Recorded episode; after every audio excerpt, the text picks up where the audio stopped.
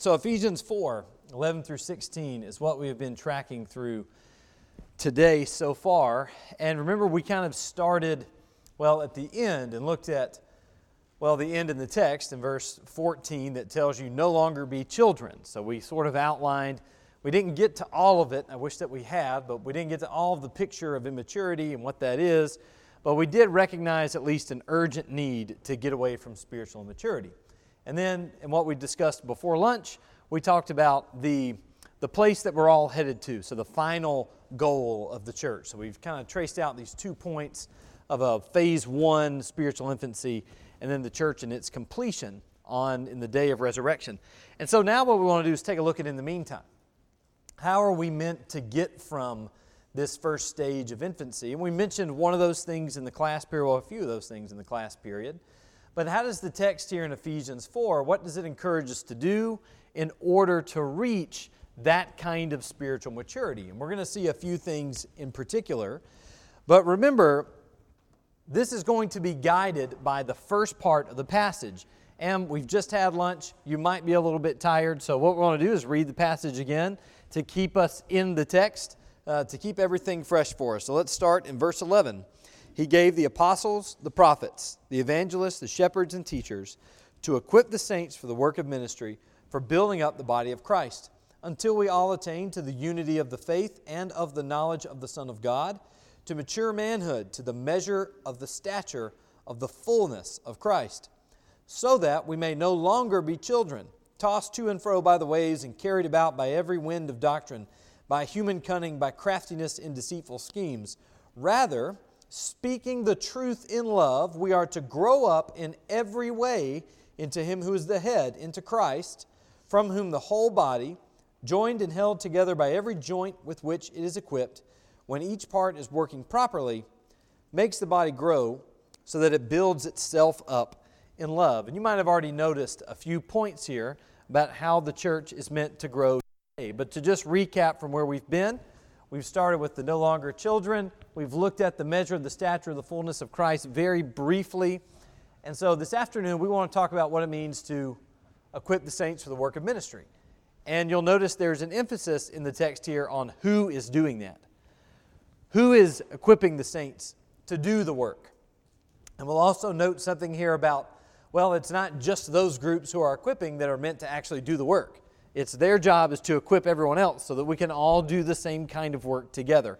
But we'll get more to that in just a second. The first thing you'll notice is that Christ, in all of his wisdom and the wisdom of God, what has he given to the church to make sure that the, stir, the church keeps tracking towards perfect maturity and completion? And you can probably come up with a hundred things in your head that, man, if, if God was going to give us something to take us to ma- complete maturity, what, what kinds of things would He give us? How would He help us encourage us to get on that track? And what kind of things would He give us to do? And the fact of the matter is, He's already equipped us with the things that we need as a church to reach that goal that we saw earlier this morning. He's given us everything we need to equip us to begin living out these realities now, in part, as much as we are able, awaiting full completion at the resurrection. And the first thing that God has given to us here today is the apostles and the prophets. Now, we won't spend too much time talking about maybe the prophets in the New Testament church, but you can read in 1 Corinthians chapter 12 that there were some spiritual gifts in the early church, and prophecy was one of them. What exactly that was, we don't have time to discuss. But we do know that these miraculous gifts of the Spirit seem to have gone out with the apostles who passed along those gifts by the laying on of hands.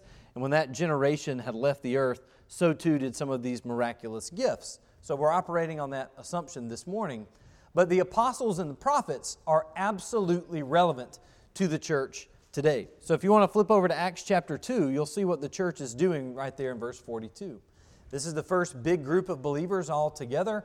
And it says what they're doing is devoting themselves to the apostles' teachings. So notice the apostles' teachings are guiding the early church community there, and the apostles' teachings are certainly still guiding the church today in Scripture. We have those in written form in the New Testament, the teachings of the apostles. In 2 Peter chapter 1, 21, you read about the prophecy in the Old Testament and no prophet spoke by his own intuition or understanding, but he only spoke as he was carried along by the Holy Spirit. So we still have the prophets today. We have the Old Testament prophets today. But in Hebrews chapter 4, this is the passage that I want to spend a little bit of time discussing as we consider what it is the apostles and prophets can do in the church today. So we're going to start in Hebrews chapter 4, and let's really start in verse 11. I know the screen says verse 12, but we're going to start in verse 11. Let us therefore strive to enter that rest so that none may fall by the same sort of disobedience. And you'll remember this morning we discussed the Israelites that are rejected from the promised land. You're going to have the writer of Hebrews saying, We need to be careful that we don't fall because of the same type of disobedience. And look what he says For the word of God is living and active sharper than any two edged sword, piercing to the division of soul and of spirit, of joints and of marrow, and discerning the thoughts and intentions of the heart. And no creature is hidden from his sight, but all are naked and exposed to the eyes of him to whom we must give account. Scripture is a light to guide our way, as you read in Psalm 119, in the sense that it shows us the path before us and it's our guide, it tells us where to go. But Scripture is also our lamp in the sense that it illuminates for us our own shortcomings. It very clearly illuminates for us the places we have to grow. And if we are not in the practice of continued reading of Scripture, how are we supposed to recognize whether or not our actions and attitudes are in keeping with the will of God? So, if we're not continuing to grow in knowledge of the will of God, if we're not staying in the Word of God, we're missing out on the wisdom of God and the knowledge of God, but we're also missing out on finding those areas in our lives where we really need growth. In Hebrews, remember, the writer of Hebrews is discussing an Old Testament story. He's reliving the Old Testament story of the Israelites coming up next to the promised land and they're denied access. And when he says they didn't get to enter the rest in the verse that we read, the rest is the promised land. So we have this story from the Old Testament, and we all know, likely many of us here know, verses 12 and 13 about the Word of God being living and active. That's just not a statement that Paul makes. He is illustrating that right there in Hebrews when he makes the point. He's showing you look at what the Hebrews did in the Old Testament, look at what the Israelites did, how they slipped away from this slow progression towards faithfulness to God. Don't do the same thing while the promise of entering the rest remains that we read earlier this morning. Make sure that you enter into the rest. And the Word of God that has revealed this to us, by the way, it is living, it's active, it's still speaking to people today and changing our hearts and minds, or at least if we're reading it, if we are engaged in our readings of Scripture. Make no mistake, we cannot, we cannot grow in maturity, in unity of faith, in unity of knowledge of the Son of God if we are not regularly allowing the teachings of the apostles and prophets to lead us there. After all, Christ gave the apostles and prophets for this particular purpose. Another passage that's not on the screen, but in 2 Timothy chapter 3, if you want to turn over there, we read something else about what the Word of God can do in the life of a Christian. Let's look in verse 16. All scripture is, is breathed out by God, so it comes directly from God. Even though these human writers are writing it, this is the will of God. It's profitable for teaching, for reproof, for correction, and for training in righteousness. And this might not surprise you in verse 17 that the man of God may be complete, or mature, or perfect. It's the same term that we've been looking at all morning this morning. So the Word of God is able to lead us to completion, it's able to lead us to maturity, but it will not if we are not submitting to the words of the apostles and the prophets. So we have the apostles and the prophets. We also have the shepherds. And quite obviously to us, this is going to be the elders in the church. And when we think of these roles in the church, we think of the elders, we think of, as we're going to talk about in just a moment, the evangelists, and even the teachers in the church. Typically, we think of their roles to serve a certain function and they solve these particular problems and they keep us moving.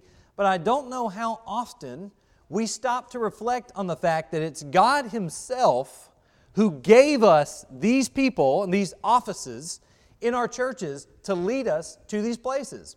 So, as we think of our relationship to the elders in our churches, to our evangelists in our churches, to the teachers in our churches, we need to be recognizing that these roles in the church are actually pretty sacred roles because they're given by God Himself, they're ordained by God Himself. And as we talk particularly about our shepherds, and we know that we have been instructed to submit to the elders, to obey the elders, to be reverent to the elders, all these sorts of things. It's not just because that's a good thing morally that you should do. It's because of who they are and what their goals are for the church and where it is they are leading us. They are leading us more and more into this kind of maturity and completion. Now, the role of an elder is a, is a discussion that certainly is worth its uh, own uh, three session victory Sunday, so we cannot get into all of that stuff today. But a few things that we can recognize. My screen went out back there, so I'm going to have to keep turning around. Sorry. A few things that we can recognize from the passages that are listed here. Shepherds are intended in Hebrews 13 17 primarily to keep watch over the souls of those in the church. In 1 Peter 5, thank you very much for turning that back on. In 1 Peter 5, they're called to be an example for the rest of us. And in Acts 20, you read a lot about what it is elders are meant to do there. They are to teach sound doctrine, to protect against false teachings, and to help the weak. And all these things our elders are doing to lead us more deeply into Christ so that we can be united in faith, so that we can be more united in that knowledge of the Son of God, and so that we might be filled with the fullness of Christ as we're reaching towards the measure of the stature of the fullness of Christ. And for this reason, I believe that every Christian, where we are blessed to enjoy the leadership of godly men as elders, there doesn't need to be a day go by that we are not thankful for the work of these men and their families. Their charge is a strong one, is a difficult one, because many times working with folks in the church, you don't see quite as many opportunities for, well, let's say, you don't see quite as much spiritual maturity as you might would like to see on a day to day basis. But these men, in prayerful submission to God themselves, are leading us closer and closer to Christ. So as we read that well, we're headed for this place. We want to get out of spiritual maturity. What things can I do? Maybe your immediate response is, okay, I need to set up a reading plan or I need to set up a prayer plan. Yes, by the way, we should be doing those things. Or I need to set up this and this and this. A very real way we can do this is by yielding to the leadership of our elders, because that is what God has placed them here for. That's why He has given them to the church. So, what a great blessing it is to be at a congregation like Asheville Road where we have godly men leading us closer to Christ. Are our elders in the church perfect? No. Well, I guess maybe it depends on who you ask. Uh, I'm sure if you asked Miss Sharon, she'd say yes, at least one of them is perfect. Are they perfect? No, but they are godly men leading us closer and closer to Christ. So that is something we should be thankful for. And a great way to begin that process, and maybe it's not as intellectually stimulating for some people to give you like a goal and say, get, uh, do these things, but certainly this is in the text here. A great way to reach spiritual maturity, or to keep growing in spiritual maturity, is to yield to the leadership of the elders because of what their role is in the church. Likewise, we have the evangelists. So let's go over to Titus chapter 3.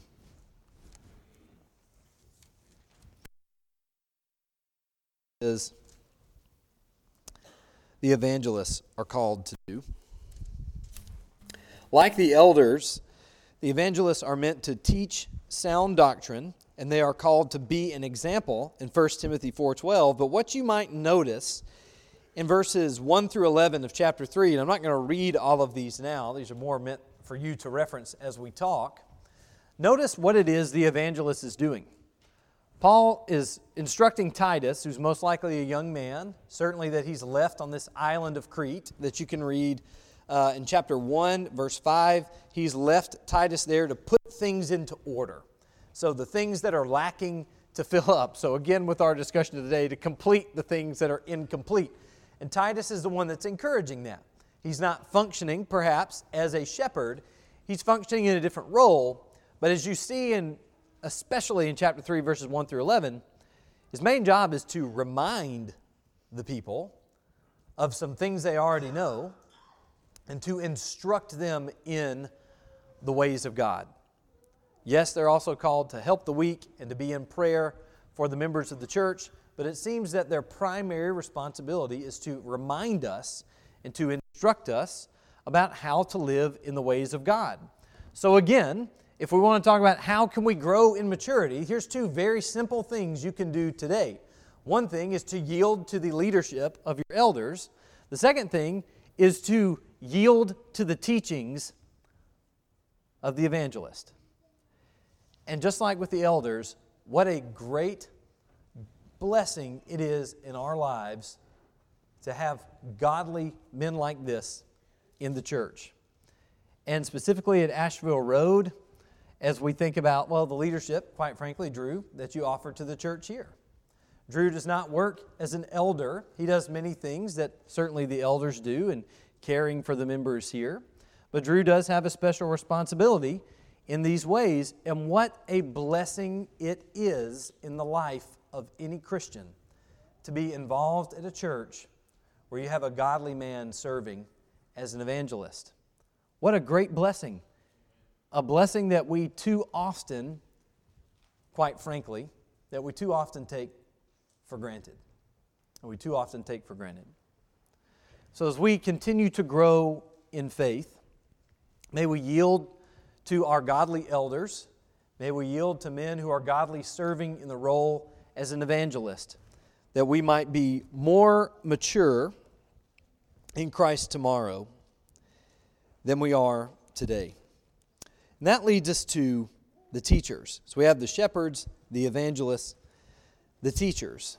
The teachers are meant to do many of the same things that the evangelist is as well. Something I find very interesting, though, if you want to flip over to James chapter 3 and keep your finger there, and then also refer back to Hebrews 5, which is a passage that we've looked at already today. This is a good mental exercise, maybe to wake us up in the afternoon after lunch and it's raining outside. This is really not uh, setting us up for success this afternoon. But take a look at James chapter 3 and verse 1. You probably know what he says there. Not many of you should become teachers, because we know that those who are teachers will incur stricter judgment. And then what we read in Hebrews chapter 5. Do you remember what we read earlier today? For by this time, many of you should have become teachers. you should have become teachers, but you didn't, because you have not reached that level of maturity yet. So, James, on the one hand, warns us. and says, Well, not many of you should become teachers because you know you are now representing the will of God, and you don't want to get that wrong. So, you better make sure, if you're going to represent the will of God, that you are well versed. You've read the Word of God a lot, and maybe you've talked to, other you've grown in the Word of God yourself before you just start loose cannon flying out there saying God said this. Maybe when He didn't actually say that, which is a problem with many Old Testament prophets the ones in particular that Jeremiah will prophesy against. But we do find in Hebrews that we are called, and he doesn't say in Hebrews 5 actually, he doesn't say some of you should have become teachers. He says you. He just plain old you plural. You should be teachers by now, but you're not. You still need the milk and not the solid food. So the, the mental exercise here, the thing to think about is these two seemingly conflicting ideas then not many of us should become teachers, but we should absolutely become teachers.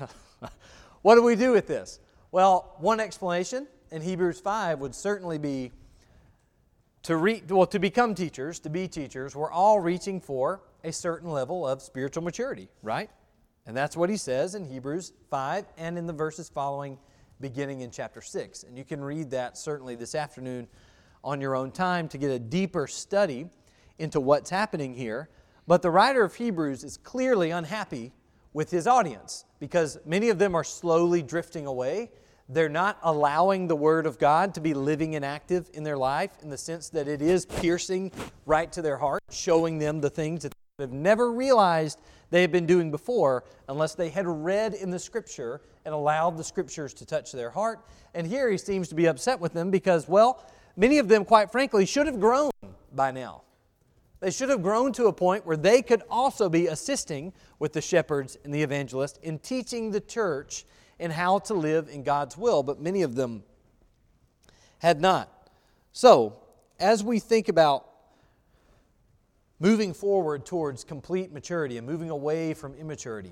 We yield to godly men as elders, we yield uh, to the teachings of godly men as evangelists. We also yield to the Word of God, well, basically wherever it's taught, wherever it is taught, and we strive to be teachers. We strive to be teachers, or at least capable of teaching the Word of God. Capable of teaching the Word of God. What I mean by that is we are able to have an intelligent conversation about someone about the things that we believe and why we believe them. We are able, like the scriptures say, to give a reasonable defense for the faith that we hold.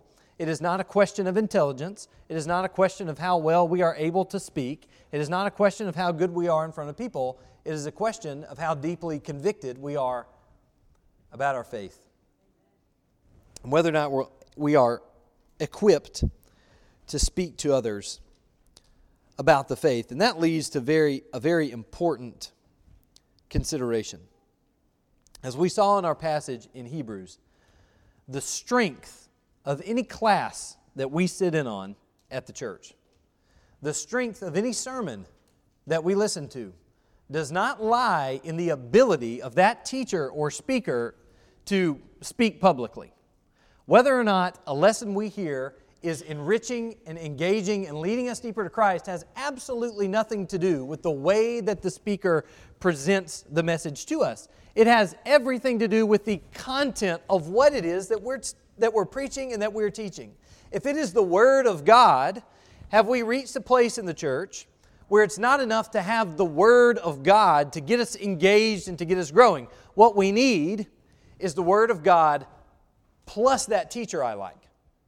What we need is the Word of God plus somebody that, that engages me the way I prefer to be engaged sitting in the pew.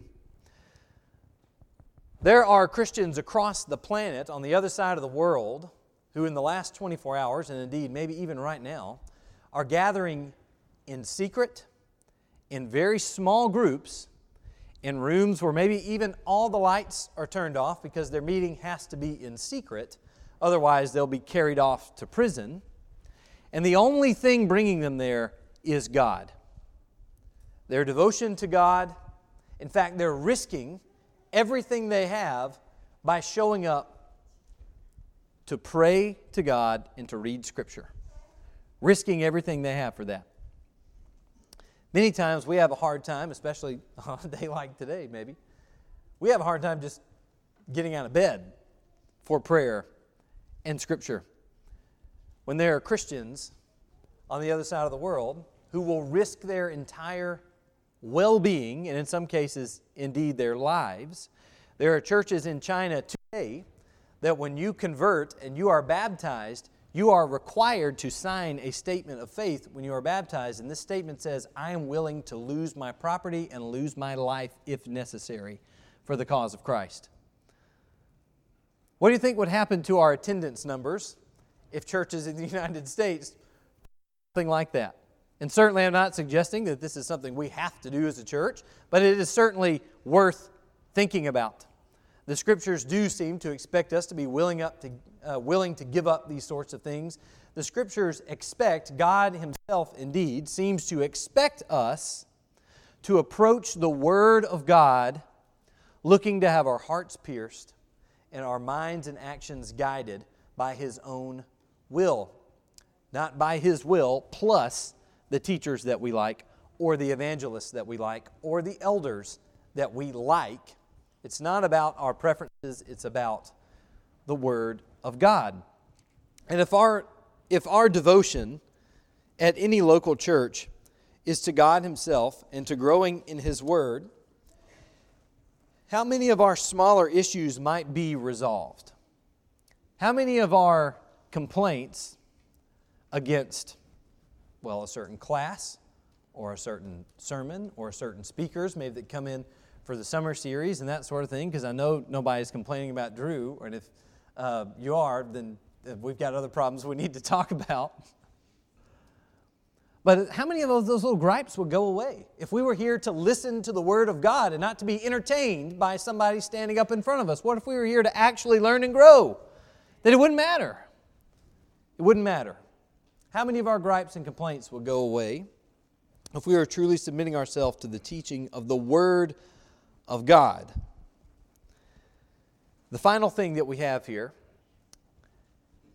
is that each part is meant to grow together by speaking the truth in love. So let's go back to our, pa- our passage in Ephesians 4. We've already seen that these groups are given to the church to equip the saints for the work of ministry. So, an important thing to recognize is it's not just the elders and the ministers and the teachers that are required to do the work of ministry. It is the job of the elders, the ministers, and the teachers to equip all of us to do the work of ministry, to equip all of us to build up the body of Christ. It's something that we are all engaged in.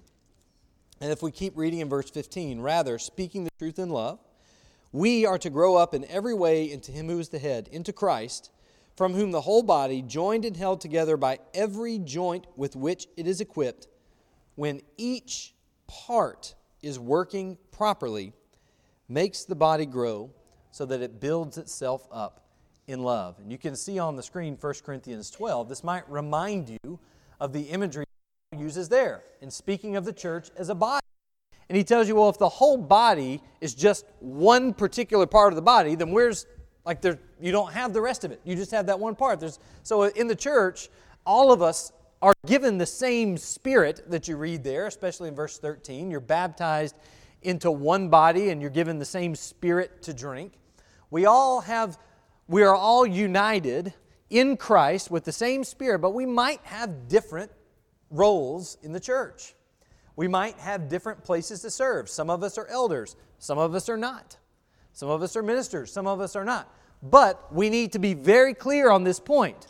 Simply because we're not in one of these groups that were mentioned here in Ephesians 4:13 absolutely does not mean that we are not integral and necessary for the growth of the body. The body does not grow, and you don't have to be a medical expert to know this. The body is not growing in the right ways if even just one part of the body is out of whack. We say, well, somehow we're sick, or there's a problem, there's an injury, something needs to be changed. We don't say, oh, well, this is just a normal, this is good, this is how the body should function. We say, no, no, no, this is a problem. And the church, the life of the church, is the exact same. And this is Paul's whole point in 1 Corinthians 12. If just one part of the body, even the parts that are considered to be more, well, uh, weaker, they're, they're weaker parts of the body, if one of those parts of the body is not functioning properly, then the whole body is not working together to grow itself up in love because each part is not working together. So, this calls each one of us to a life of service in the church motivated by our love for God Himself and by our convictions about living in the ways that He has called us to live. The church needs you. The church needs you. We don't often think of things that way. We very easily recognize that we need the church in some ways. We recognize that we need the church for continued spiritual growth. We recognize we need the church so that we can maybe stay firm in the faith and all these things we've talked about today, the reasons that we go to church. And we, we focus a lot on the personal benefits that we get from our congregations. And when the time comes, maybe as we consider our involvement with the church or when any number of an event might come up in the calendar and we start thinking through whether or not we're going to be involved in what the church is doing, we don't typically think of those types of opportunities with the idea that the church actually needs me. At best, that means we're humble, right?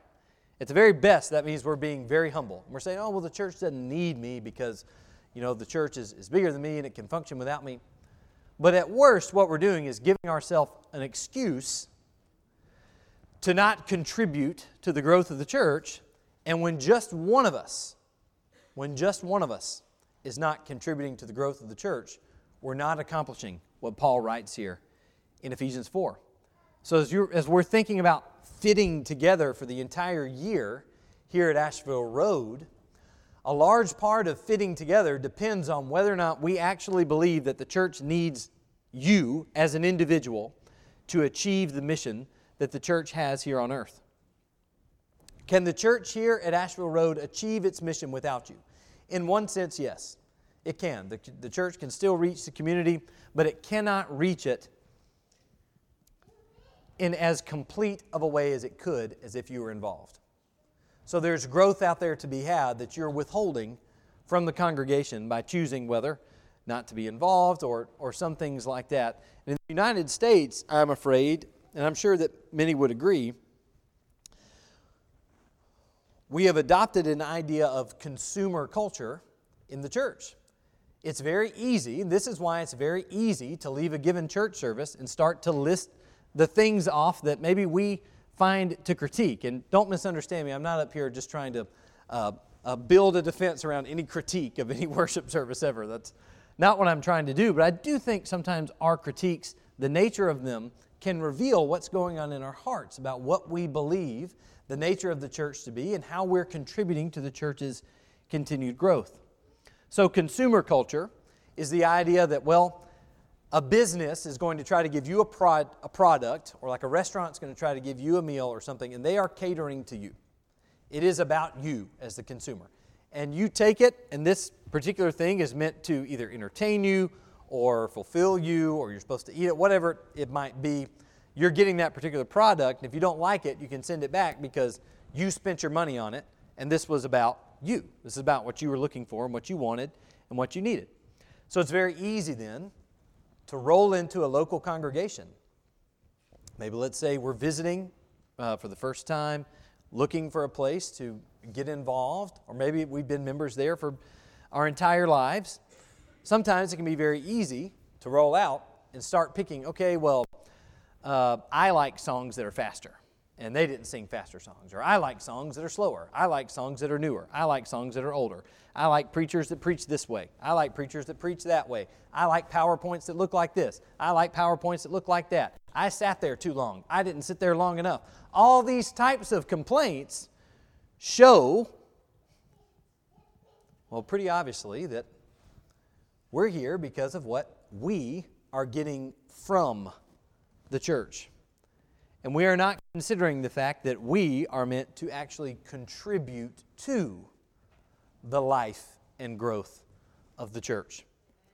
So, if our goal is to contribute to the church, we will never have a day where we gather together with other members of the church and walk away upset because no one said hey to us because we understand walking into that that I am here for the growth it, so I'm not going to let other people walk out without having a chance to talk to them. So the idea changes.